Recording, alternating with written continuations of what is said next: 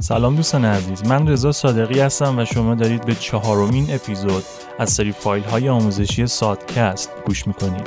سادکست یا پادکست های رضا ساد مجموعه فایل هایی هستن که شما با گوش کردن به اونها می‌تونید علم خودتون رو بالا ببرید و چیز یاد بگیرید. مثل همیشه و قبل از شروع بحثمون دوست دارم این جمله رو بگم که سادکست رایگان هست و همیشه هم رایگان خواهد موند. فقط و فقط به شرطی که اون رو حداقل با یک نفر از دوستاتون به اشتراک بگذارید. خب بدون فوت وقت میریم سر موضوع اصلیمون. موضوعی که ما امروز می‌خوایم در موردش صحبت بکنیم یک موضوع فوق العاده مهم هست که اگه شما عکاس باشید قطعا تجربهش کردید و اگه تازه می‌خواین عکاسی رو شروع بکنید بهتون قول میدم بارها و بارها تجربهش می‌کنید.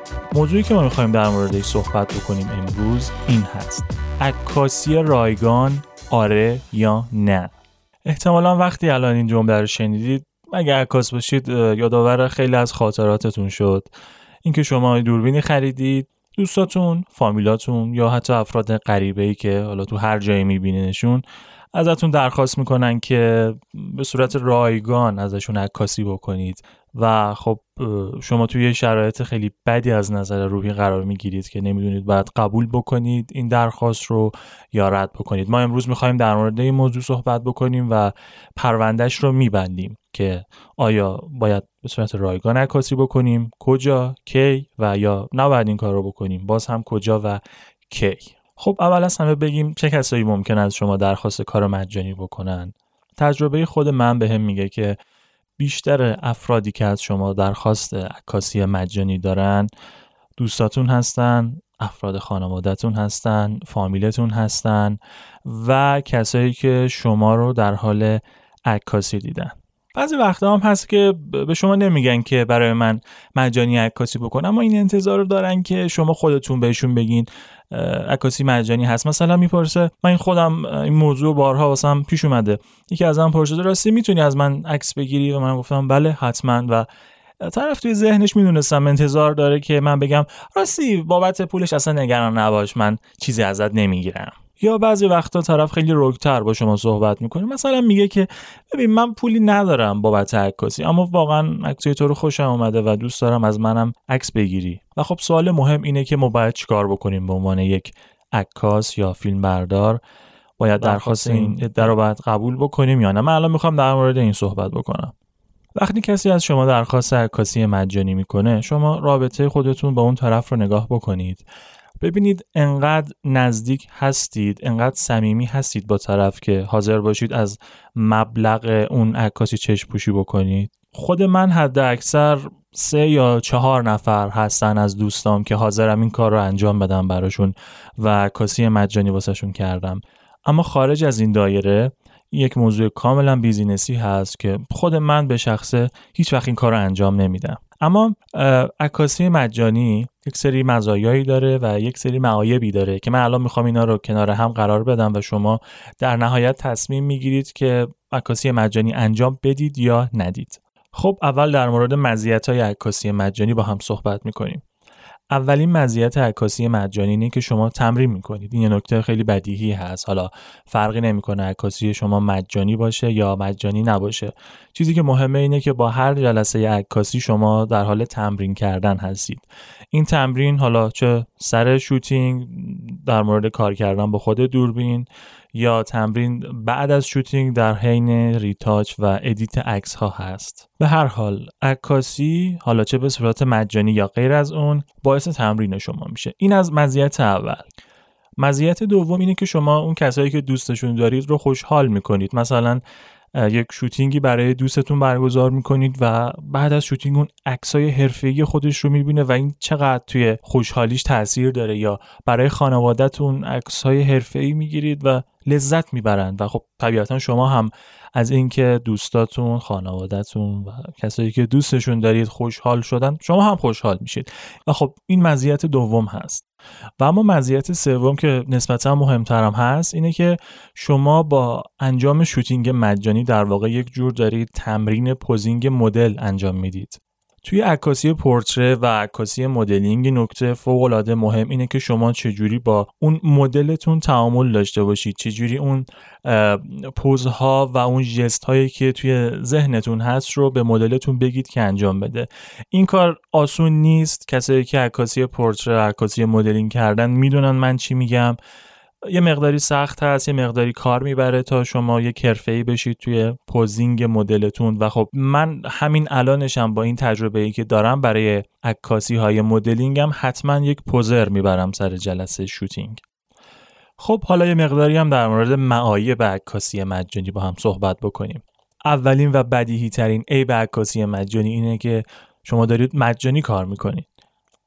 و خب خیلی ها با این موضوع مشکل دارن که به صورت مجانی ازشون کار کشیده بشه. یه مقداری توی روحیه آدم تاثیر منفی می‌ذاره. و اون وقتی که شما دارید برای shooting مجانی می‌ذارید می‌تونید اون وقت رو به یک کاری اختصاص بدید که ازش کسب درآمد بکنید. مثلا یک shooting بین دو تا پنج ساعت و حتی بیشتر تا ده ساعت هم طول می‌کشه و این فقط برای خود عکاسیش هست. و بعد از اون ما می‌رسیم به edit و retouch عکس ها که خب طبق تجربه من edit هر عکس بین نیم ساعت تا یک ساعت زمان می‌بره. و فرض کنید که قراره 10 تا عکس به عنوان خروجی کار تحویل بدید. هر عکس یک ساعت طول می‌کشه و شما ببینید چه حجم عظیمی از زمان رو باید برای این کار صرف بکنید. خب شما می‌تونستید این وقت رو ازش پول در بیارید اما در صورتی که الان دارید مجانی کار می‌کنید. خب این یک عیبی هست که برای عکاسی رایگان می‌تونم بشمرمش. و یه عیب خیلی خیلی بد دیگه ای که داره اینه که اگه شما تعداد shooting های رایگانتون زیاد بشه کم کم همه فکر می‌کنن که شما یک عکاس رایگان هستید. و دیگه هیچ کس بابت یک شوتینگ عکاسی به شما پولی نمیده.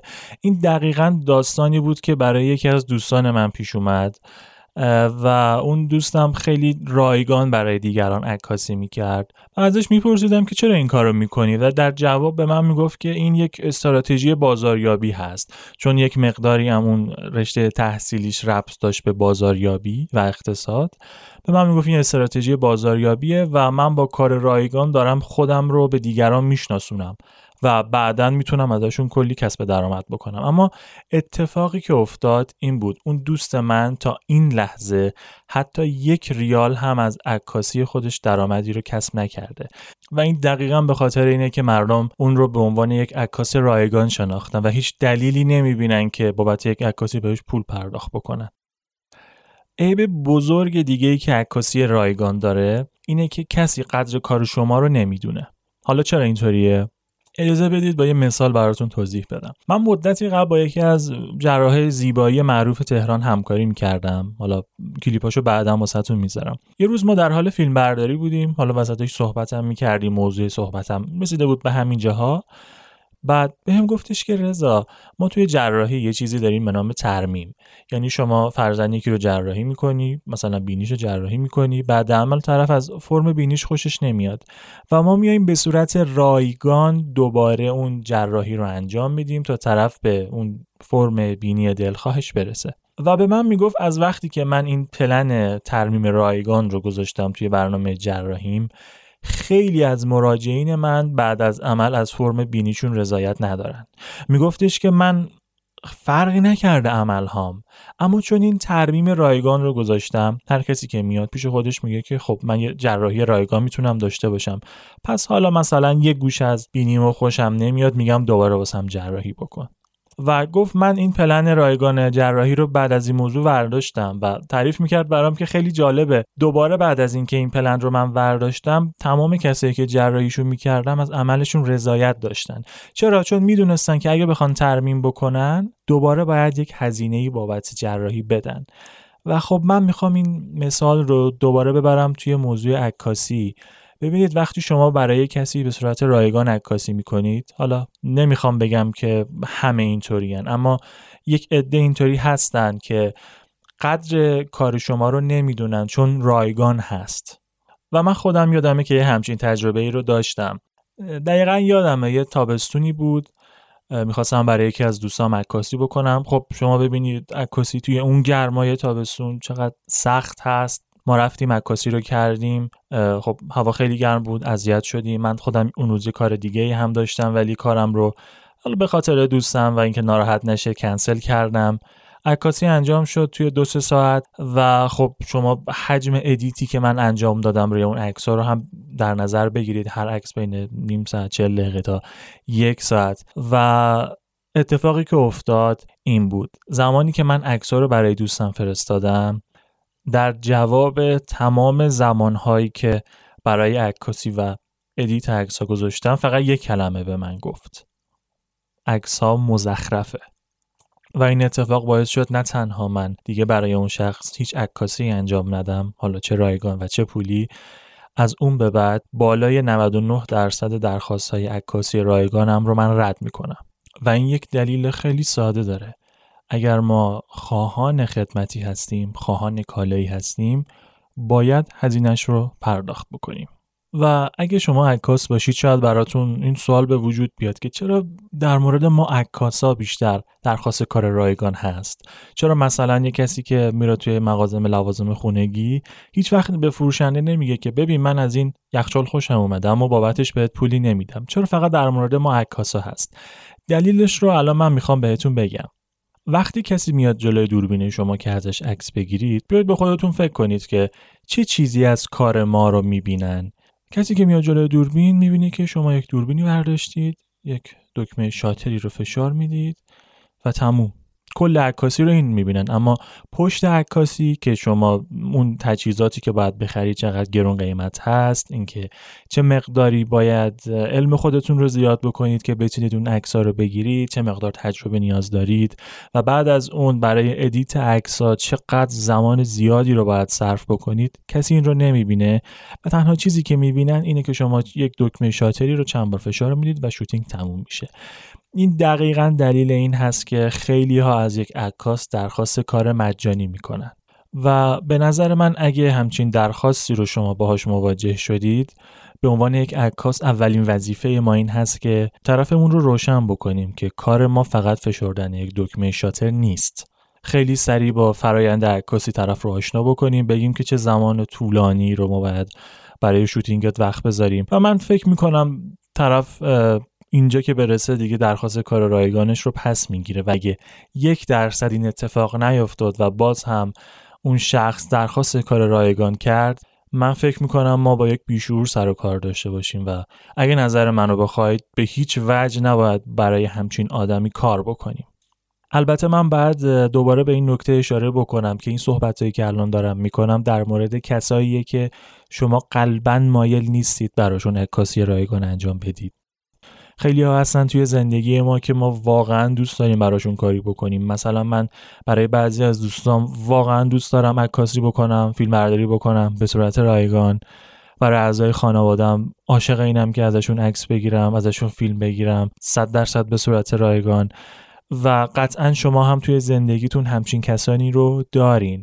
این صحبتی که من می‌کنم برای وقتایی هست که شما من نظر قلبی مایل نیستید برای کسی به صورت رایگان عکاسی بکنید.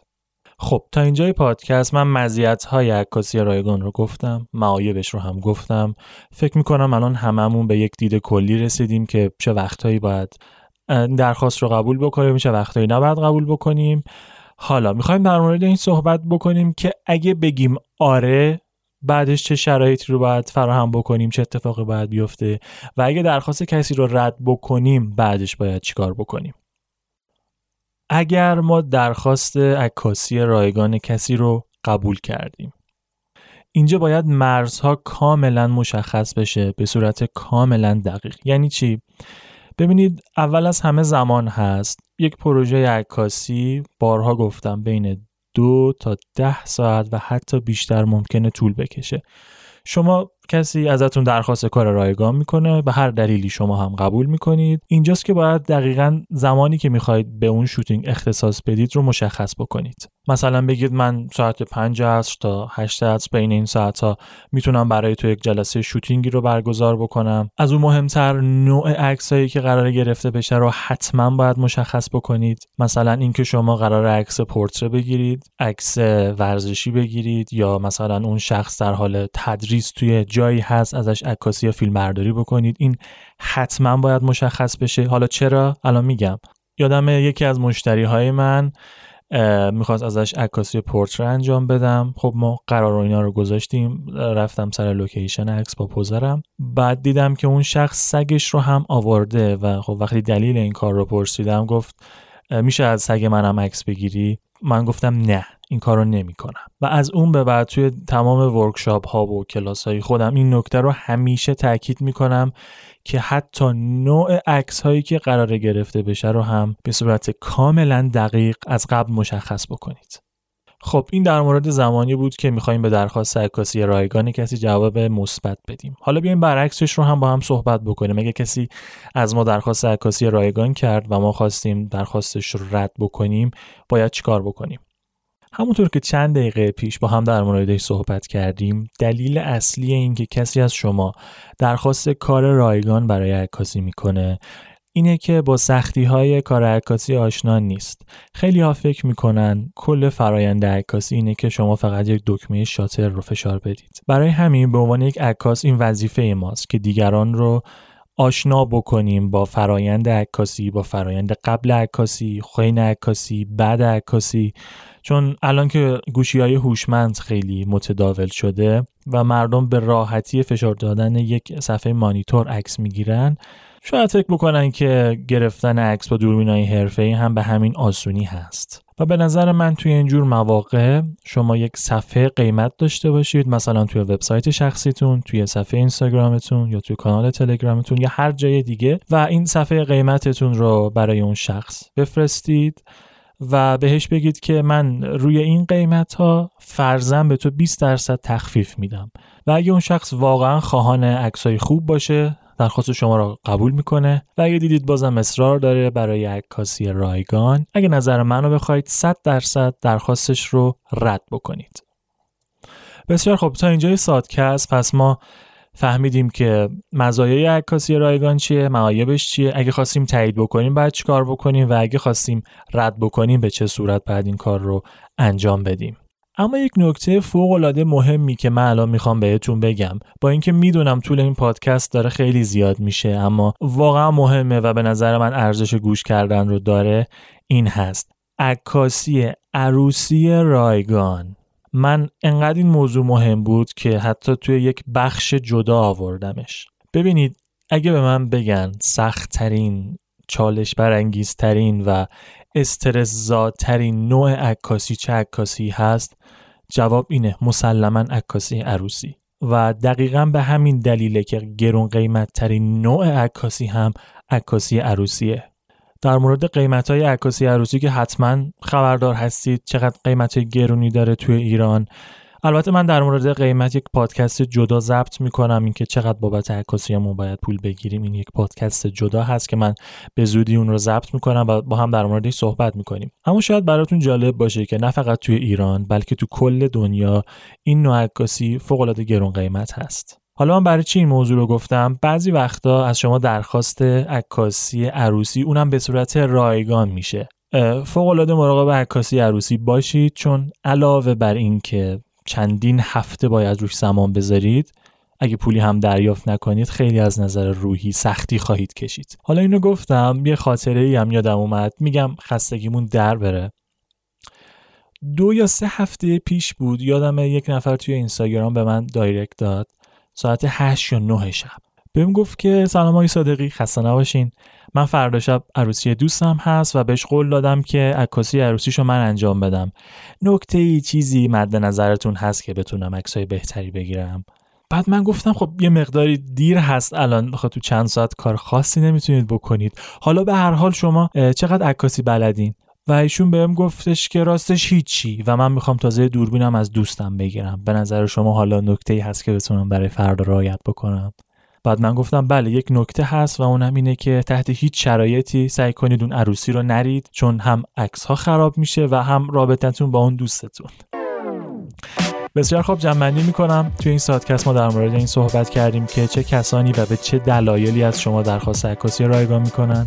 تحت چه شرایطی قبول بکنیم و تحت چه شرایطی قبول نکنیم. مزایا و معایب عکاسی رایگان چی هست و آخر سر هم در مورد عکاسی رایگان عروسی صحبت کردیم که من توصیه می‌کنم هیچ وقت این کارو نکنید. به پایان این قسمت از سادکست رسیدیم. فراموش نکنید که سادکست رایگان هست و همیشه هم رایگان خواهد موند. فقط و فقط به شرجی اون رو حداقل با یک نفر از دوستاتون به اشتراک بگذارید. روزهای زیبا و پر از موفقیتی رو براتون آرزو می‌کنم و تا سادکست بعدی خدا نگهدار.